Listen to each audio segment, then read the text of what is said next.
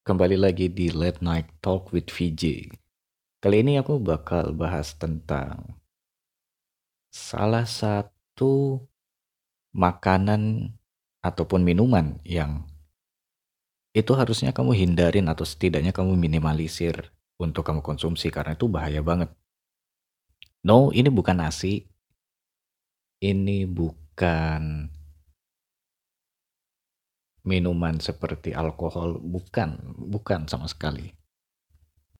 Tapi yang harusnya kamu perhatikan adalah konsumsi gula harian kamu karena tanpa kamu sadari kamu pasti bakal mengonsumsi gula baik itu dari makanan, baik itu dari minuman. Mau sebersih apa pun diet kamu, mau se-clean apa pun walaupun cuma makan rebusan kamu tetap pasti bakalan konsumsi gula mau nggak mau itu bisa didapatkan dari tumbuhan, bisa didapatkan dari buah-buahan, bisa kamu dapatkan dari nasi, dari oatmeal, dari kentang, semua bahan makanan tuh pasti mengandung gula.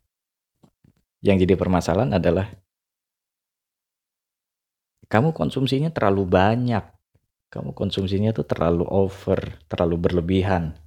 Itu yang bikin kamu akhirnya jadi mungkin penyebab utama perut kamu buncit, kamu punya lemak di mana-mana karena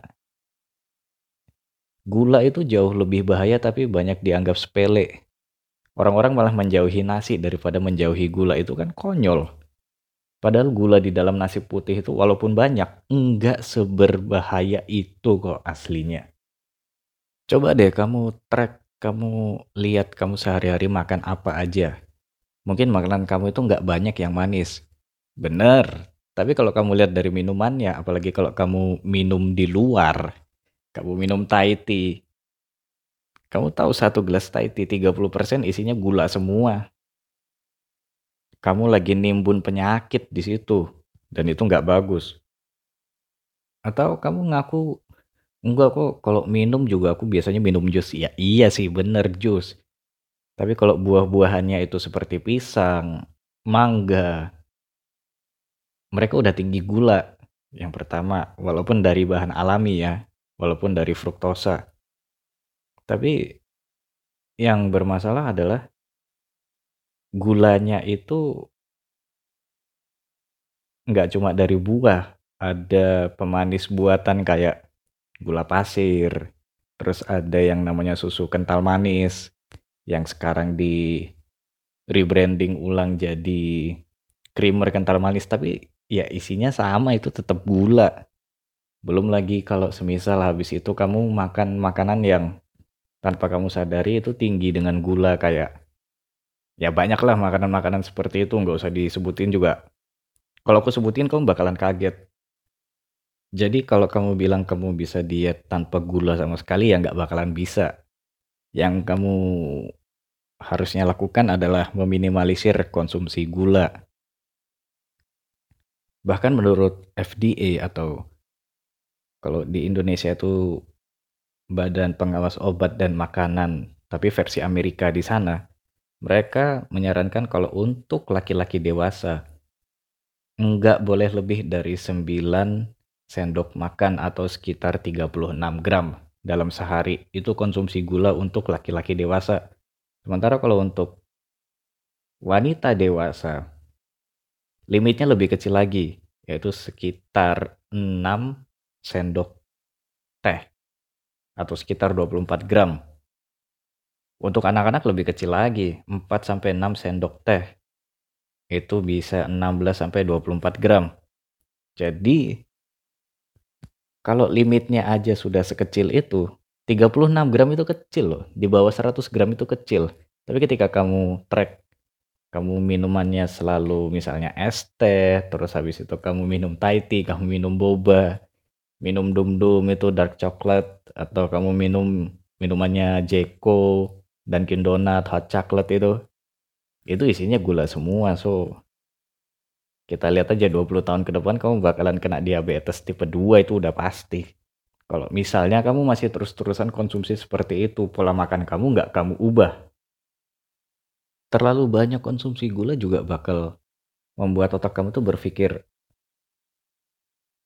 nggak bakalan kenyang. Jadi kamu bakalan selalu untuk konsumsi yang manis-manis, konsumsi yang manis-manis dan walaupun perut kamu itu udah begah, udah kenyang, tapi otak kamu bakal ngerasa, "No, ini masih kurang, aku masih butuh yang manis-manis." Karena yang ada di dalam otak, otak mencerna seperti ini, gula itu adalah energi cepat serap yang bisa digunakan kapan pun. Lonjakannya sangat tinggi, tapi lonjakan turunnya juga sangat cepat. Jadi kalau misalnya kamu misalnya lemas, kamu agak pucat, kenapa dikasih air ditambah sama gula? Supaya kamu nggak gampang pucat lagi, supaya kamu jadi normal lagi. Walaupun itu hanya untuk sesaat, paling cuma bertahan 30 1 jam. Tapi setelah itu ya kamu bakalan lemas lagi. Dan itu yang terjadi sama beberapa atlet-atlet yang ada di Indonesia. Kenapa stamina mereka itu jelek? Karena kebiasaan konsumsi manis, lalu makanannya juga kebanyakan yang manis-manis, walaupun mereka mungkin makannya dijaga, tertata. Tapi balik lagi loh, kalau kamu kelebihan gula itu nggak bagus. Lonjakan energinya tinggi, tapi nanti bakalan turun dengan cepat. Ini terjadi ketika kamu terlalu banyak mengonsumsi nasi putih. Kan tadi aku udah bilang nasi putih itu gulanya walaupun nggak tinggi, tapi kalau kamu makan dalam jumlah yang sangat banyak itu berbahaya. Jadi kalau semisal kamu mengeliminasi nasi ya bego. Tapi kalau kamu melimitasi, kamu membatasi konsumsi nasi itu bagus. Mau nggak mau juga sumber karbohidrat orang Indonesia semuanya dari nasi. Jarang banget yang dari kentang, kecuali kamu udah terbiasa. Dan kentang sama nasi itu lebih mengenyangkan nasi sebenarnya. Jadi kamu harus pilah-pilah nih.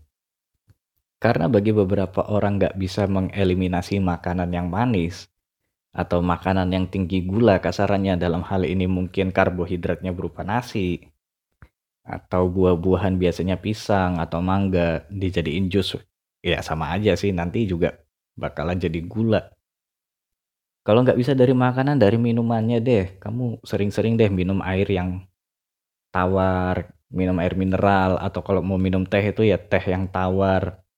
Pun kalau mau pakai gula juga gulanya sedikit aja, nggak usah banyak-banyak. Itu jauh lebih enak, jauh lebih aman daripada kamu mengeliminasi nasi. Nanti bakalan lemas. Kecuali kamu udah tahu teknik diet yang bener ya. Ketika kamu mengganti nasi, kamu ganti kayak ubi cilembu, kamu ganti kayak oatmeal itu nggak masalah. Tapi kalau kamu eliminasi nasi sama sekali itu bego. Jadi kamu harus pinter-pinter baca artikel deh. Seriusan. Atau kalau semisal kamu suka pergi ke McD atau ke KFC, kamu minumannya minuman soda. Waduh. Soda itu dalam 100 gram atau 100 mili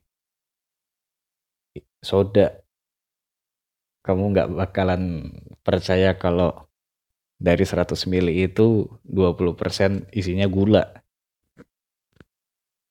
Walaupun soda itu aslinya nggak kerasa manis ya tapi gulanya tinggi juga untuk 100 mili atau 100 gram. Jadi mending ketika mau order fast food lagi Minumannya diganti deh, kamu pesen air mineral yang botolan kek, atau kamu pesen susu itu nggak apa-apa, jauh lebih enak, jauh lebih mending daripada kamu harus minum soda.